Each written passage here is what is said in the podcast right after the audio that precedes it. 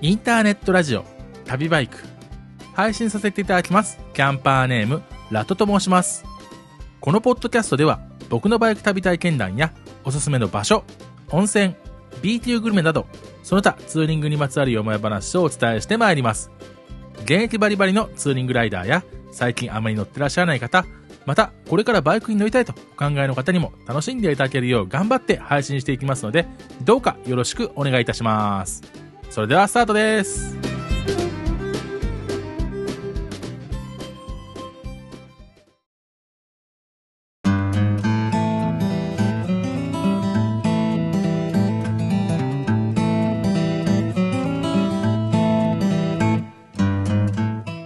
久しぶりでございます。えー、旅バイク、えー、久々の収録なんですけれども、あの、5月ちょっと全然アップロードしなかったものですから、あのー、大丈夫ですかとか、もう終わっちゃったんですかみたいな、ちょっとメールもあったんですけれども、えー、まあ、終わる時にはですね、あの、終わるとちゃんと言いますんで、あのー、安心してください。で、まだまだ、あのー、やめる気はないんで、えー、まあ、少ないかもしれませんけれども、アップロードはですね、えー、着実に続けていく予定ですんで、えー、皆さんぜひにですね、今後も応援お願いしたいと思います。で、まあ、ちょっとここ、間が空いてしまって、この間いっぱいいろんなことがあったんですけれども、まず一つずつお話をしますと、えー、ゴールデンウィーク、えー、九州ツーリングですか、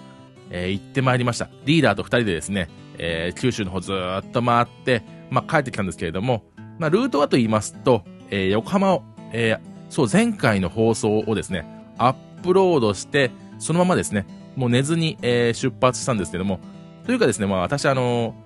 基本的にあの、ロングツーリングとか、あの、イベントの前の日って寝れないタイプなんですよね。あの、子供かっていう話なんですけども、本当にね、昔からあの、遠足の前とか寝れない人で、基本的にはあの、ロングツーリングの前は本当に寝れない。だから、前もってあの、ちょっと、あの、睡眠調節というかですね、あのー、前の日ちょっと寝不足にしておいて、その日はちゃんと寝るとかっていうことにしないと、寝れない。それでもちょっと寝れなかったりするんですけども、まあ、とにかくですね、あの、前回アップロードした日も寝れずにですね、あの、そのままツーリングに出たんですけれども、まあそんな話はいいんですが、あの、大阪南港からですね、北九州にフェリーで向かいまして、降りて、えー、高速道路でですね、えー、すぐに、えー、佐世保に向かいまして、で、佐世保からですね、えー、行き島と、えー、平戸島ですか、あのー、橋で渡れる、あのー、長崎の左上の方にある、えー、自走で行ける島なんですけれども、えー、こちらの方ですね、ちょっと楽しんでから、あのー、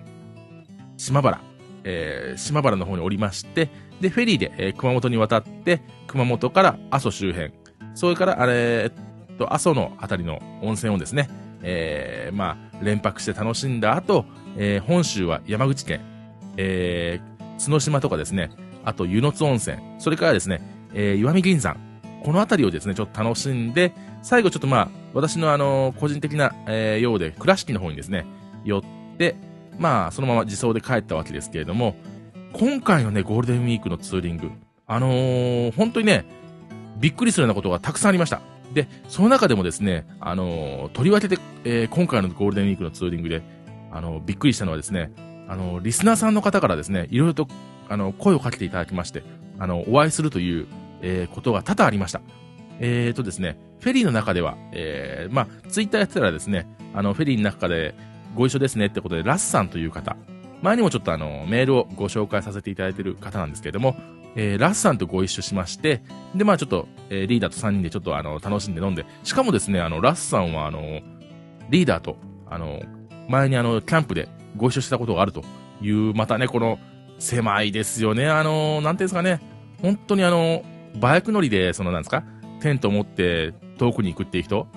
多分ね、あの、総数としてはそんないないんでしょうね。まあ、業界っていうわけじゃないですけども、このなんか業界的なものっていうのはかなりちっちゃいんだなというふうな感じをあの、肌で感じましたけどね。で、その後ですね、フェリーを降りて、えー、っと、サービスエリア、あの、佐世保に向かう途中の高速道路で、サービスエリアでですね、ちょっとあの、バイク止めて、チェーンにあの、油さしてたら、あの、ラットさんじゃないですかっていう声をかけられまして、えー、マッシュさんという方から、このマッシュさんもですね、えー、毎日メール読んだような気がしますけれども、えー、マッシュさん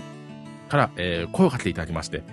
これはちょっとびっくりしましたね。あのー、 CB乗ってるという以外の、えー、情報がないはずなんだけども、まあ、あのー、本当に、あのー、声かけていただきました。大変嬉しいですね、本当に。あの、で、マスさんとはですね、その日の、えー、キャンプ場がたまたま一緒ということでですね、夜もあの、一緒に、えー、宴会で、えー、ちょっと楽しませていただいたんですけれども、本当にその説は、えー、マスさんありがとうございました。それからですね、あの、阿蘇周辺で、えー、温泉を楽しんでいる時に、えー、ケイタさんという方がですね、えー、この方もあの、また、メールも、あとツイッターもいただいてるんですけれども、えー、ケイタさんがですね、あの、ツーリングがてら、えー、来てくださるということで、ちょっとお会いして、えー、食事も一緒にしたという感じなんですけれども、ケイタさんもまたすごいあのー、方でね、あの、バイクにですね、あの、電装系というか、あの、なんすね、あの、無線とか、ああいうのがいっぱいついて、しかもあの、バイクの、その、バイクはあの、ビッグワンなんですけれども、ビッグワン1300かな？いや、1200かな？うん、あの、ホンダのね、あの、CB なんですけれども、あれのですね、あの、シート下の、その、いろんなものが入れられるっていうスペースに、もう一個の、その、なんですか？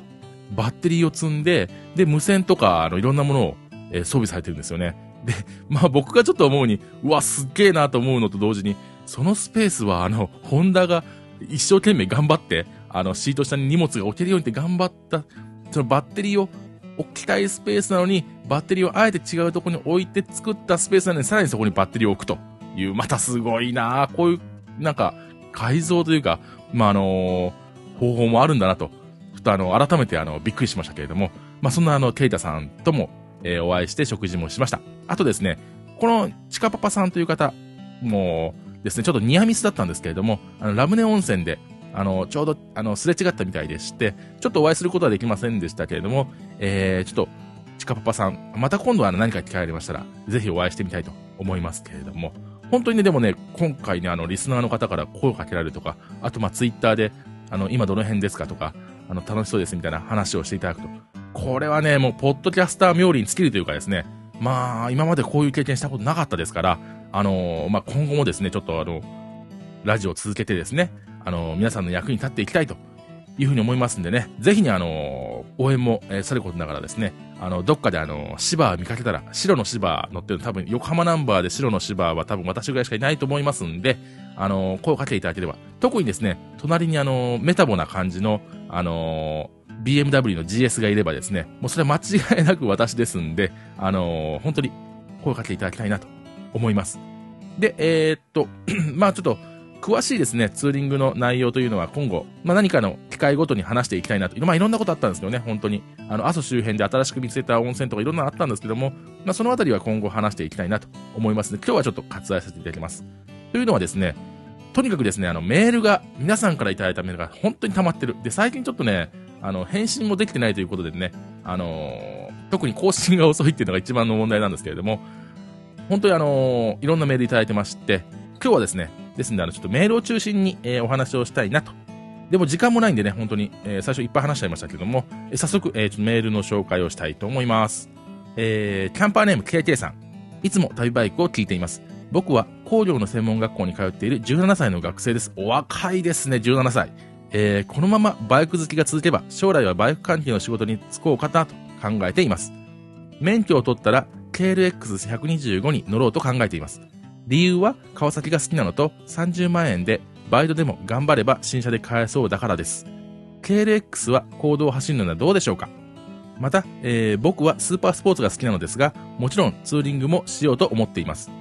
もう生産は終わっていると思いますが、一回止まっているのを見たことがあって、ゼファー7班が、えー、良さそうだなと思いますが、このラジオで林道なども走っているのを見ると、オフロードも走れるのも良さそうだなと思います。これからも、えー、聞いていくので、バイクも、えー、ラジオも更新も頑張ってくださいと。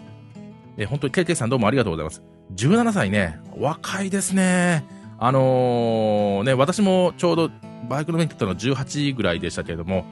本当にね、あのー、KLX125 ですか。あのー、これね、結構僕、熱いバイクだと思ってるんですよ。川崎ね、最近、あの、頑張るんですよね。あの、忍者250とかですね、あとこの KLX125 もですね、かなり、えー、意欲的なバイクだと思うんですよね。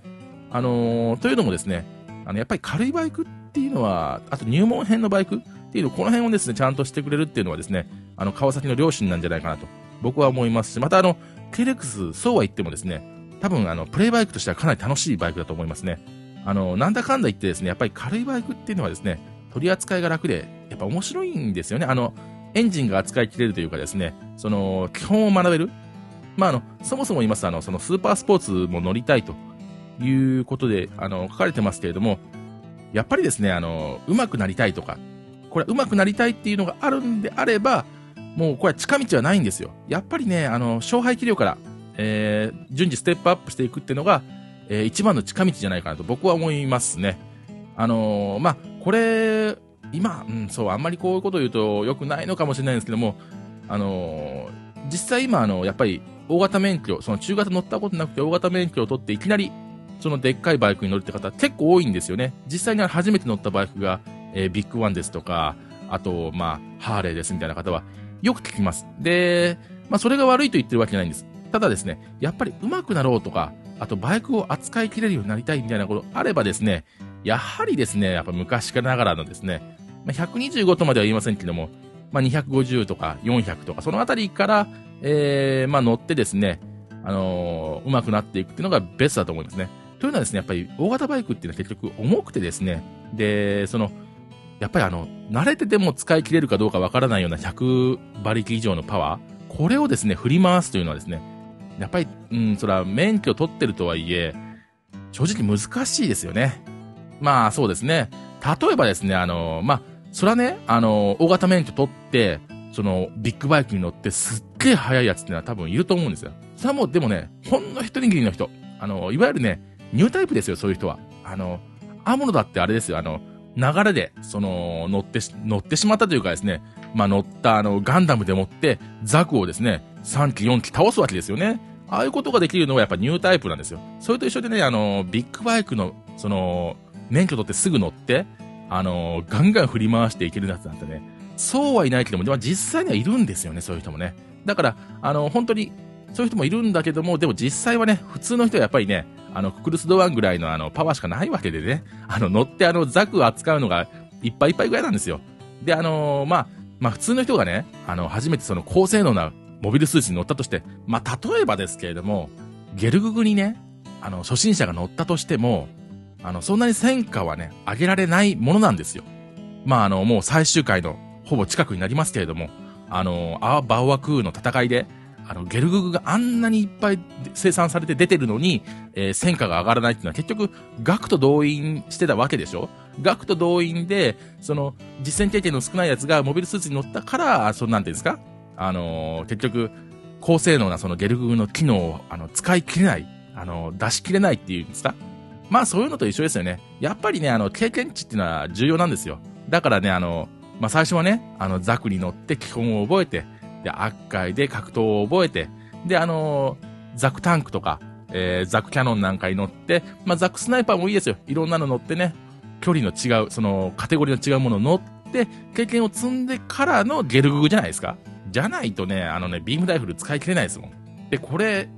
これはね、本当にね、あの、戦場の絆で、あの、ゲームセンターにある戦場の絆ってあの、ガンダムのゲームなんですね。これであの、中小まで登り詰めた私が言うんだから間違いないですよ。って何の話だよ。ゲーセンの話じゃねえよって。まあでもね、あの、ゲーセンの話というか、戦場の絆は本当私あの、なんですかね、中型バイク買えるぐらい、あの、金継ぎも込みましたんで、あのまあね、それはどうでもいいね、それはどうでもいいんだけども、えー、とにかくですね、そのモビルスーツに乗りたいと思ったら、えー、ゲルググに最初から乗らずにですね、えー、ザクから行けと。あ、違う。そうじゃないね。そうじゃなくて、まあね、あの、上手くなりたいんだったら、あの、やっぱりね、あの、最初からビッグバイクに乗るよりも、勝敗器量で乗ってった方が一般人というか、まあ普通の人ならば、上手くなりやすいんじゃないかなと。それが一番の近道じゃないかなと思ってます。ただ、あの、他の、えー、KK さんにはこうやって言ってますけれども、お若いんでね、あの、他の、例えば30、40になってから免許取りましたという方に向かってこういうことを言うつもりはありません。それで、まあ、自分の好きなバイクに乗ってくださいというのが僕は一番思いますけれども、ただ、えー、まあ、上手くなりたいとか、えー、本当に、えー、綺麗に乗りたいとかっていうのがあればですね、やはりあの、ちっちゃい排気量から攻めていくのもいいのかなと、僕は思ってます。で、えー、っと、スーパースポーツですか？あのー、まあ、ゼファー7班がスーパースポーツかちょっとどうかっていうのはまあ別として、その、ゼファー7班すごいいいですよね。あの結構ね、私の方にメールくださる方で、ゼファー乗ってらっしゃる方、特に7班の方多いんですよね。あの、1100よりも7班の方がやっぱりよく、あの、メールいただきますね。多分これあの1100よりも7班があの、Z イメージで作られてる。まあ、多分この、多分というか、まあ、ゼファー7班はあの、Z の、その、レプリカバイクというかですね、まあ、オリジナルは Z なんでしょうね。実際この間、あの、ちょっとあの、そ、それこそですね、あの、先日のあの、日曜日にですね、土日で、トライアルに、あの、モテギの、えー、ツインリンクモテギのトライアルをちょっと見に行ったんですけども、その、ツインリンクモテギにはですね、あの、コレクションホールって言って、あの、ホンダのバイクをいっぱいいろんな展示してる場所があるんですね。で、そこであの、まあ、ホンダのバイクだけじゃなくてですね、いろんなあの、名車が、あの、ずらりと並んでるんですが、そこにですね、Z900RS、まあ、いわゆる Z1 ですね。あのー海外仕様の、えー、Z のことですね。日本仕様が7班で Z2 って言われてますから、いわゆる Z2 って言われてますから、まあ、Z1、まあ、デザインはでも一緒ですけどね。あのー、見てきましたが、やっぱりね、かっこいい。あのー、今見てもかっこいいあのデザインをさらにあの、今の技術、まあ今の技術でももうゼファー7班かなりもう古いタイプになってしまいますけども、それでもね、やっぱりあの、復刻版というか、あの、いい形で残ってると思うんでね、あのバイクはね、ぜひともね、乗りたいと思うんでしたら、本当にあの、中古でもいいんで手に入れて、あの、いつか乗っていただきたいなと思います。で、あの、憧れのバイクを持つっていうのはやっぱりいいことだと思うんですよね。僕もあの、まあ、まだ乗ったことはないんですけれども、あの、1100刀が、やっぱり一番最後の目標というかですね、あの、その、まあ、夢のバイクというか、そういうのでやっぱりいつも心の中に持ち続けて、まあ、未だにあの、まあ、最初に乗ったのは400刀でしたけれども、1100刀のあの、かっこよさは未だに、あの、僕の中ではあの、もう深刻化してるような状況ですんでね。まあそういうバイクをあの心の中に持ち続けながらも、いろんなバイクに乗っていくというのはいいんじゃないかなと思います。で、この KK さんなんですけれども、あのー、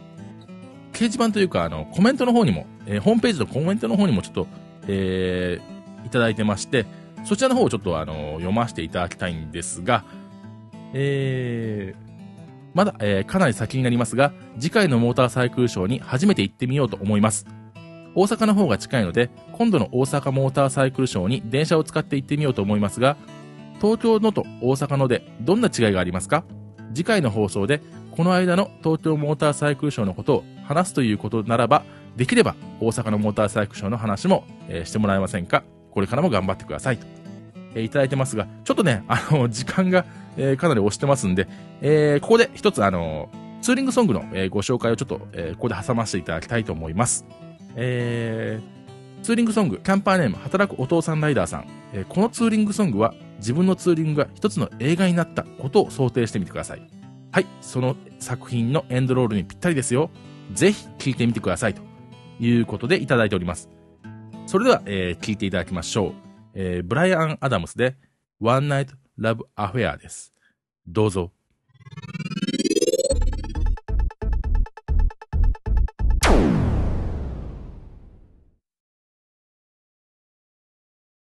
すいません。えー、一本のファイルにですね、ちょっと尺が収まりきりませんでしたので、急遽、えー、二部構成にしたいと思います。ただしですね、えー、後半はですね、もう収録終わってますんで、あとあの、編集してすぐにアップしたいと思いますので、今しばらくお待ちいただきたいと思います。えー、あとですね、A パートの最後ということで、えー、告知のみちょっとさせてください。えー、6月のですね、19日、20日、土日なんですけれども、えー、旅バイクのですね、初のイベントを行いたいと思います。えー、場所はですね、岐阜県、岐阜県ですよ。長野県じゃなくて岐阜県ですよ。岐阜県平井キャンプ場で、キャンプを、みんなでキャンプをしようじゃないかということで、えー、考えております。ですんでね、あの皆さん、えー、テントを持参の上、えー、さらにですね、あの酒とか、あと飯とかというのは自分で、えー、準備した上で、えー、来てください。こちらからですね、何も、えー、準備いたしませんし、何も制約いたしませんので、えー、みんな集まってですね、ちょっと楽しもうじゃないかということです。あの、差し入れ等は、えー、大歓迎ですんで、えっ、ー、と、まあ、そういうのがありましたらぜひお願いしたいかなと思っております。詳しくはですね、ホームページの方に、えー、順次、あのー、情報をアップしていきますので、えー、もし来れるという方はですね、ぜひですね、あのー、来てみんなで騒ぎましょうということです。ということで、えー、最後にメールアドレスをお伝えしたいと思います。メールアドレスは、旅アットマーク、ラット 75.net、旅アットマーク、ラット 75.net、スペルは、えー、tabi.rat75.net、tabi.rat75.net です。えー、それでは、えー、B パートの方はすぐにアップしますんでね、えー、ちょっとお待ちください。では、A パートを終了したいと思います。どうもありがとうございました。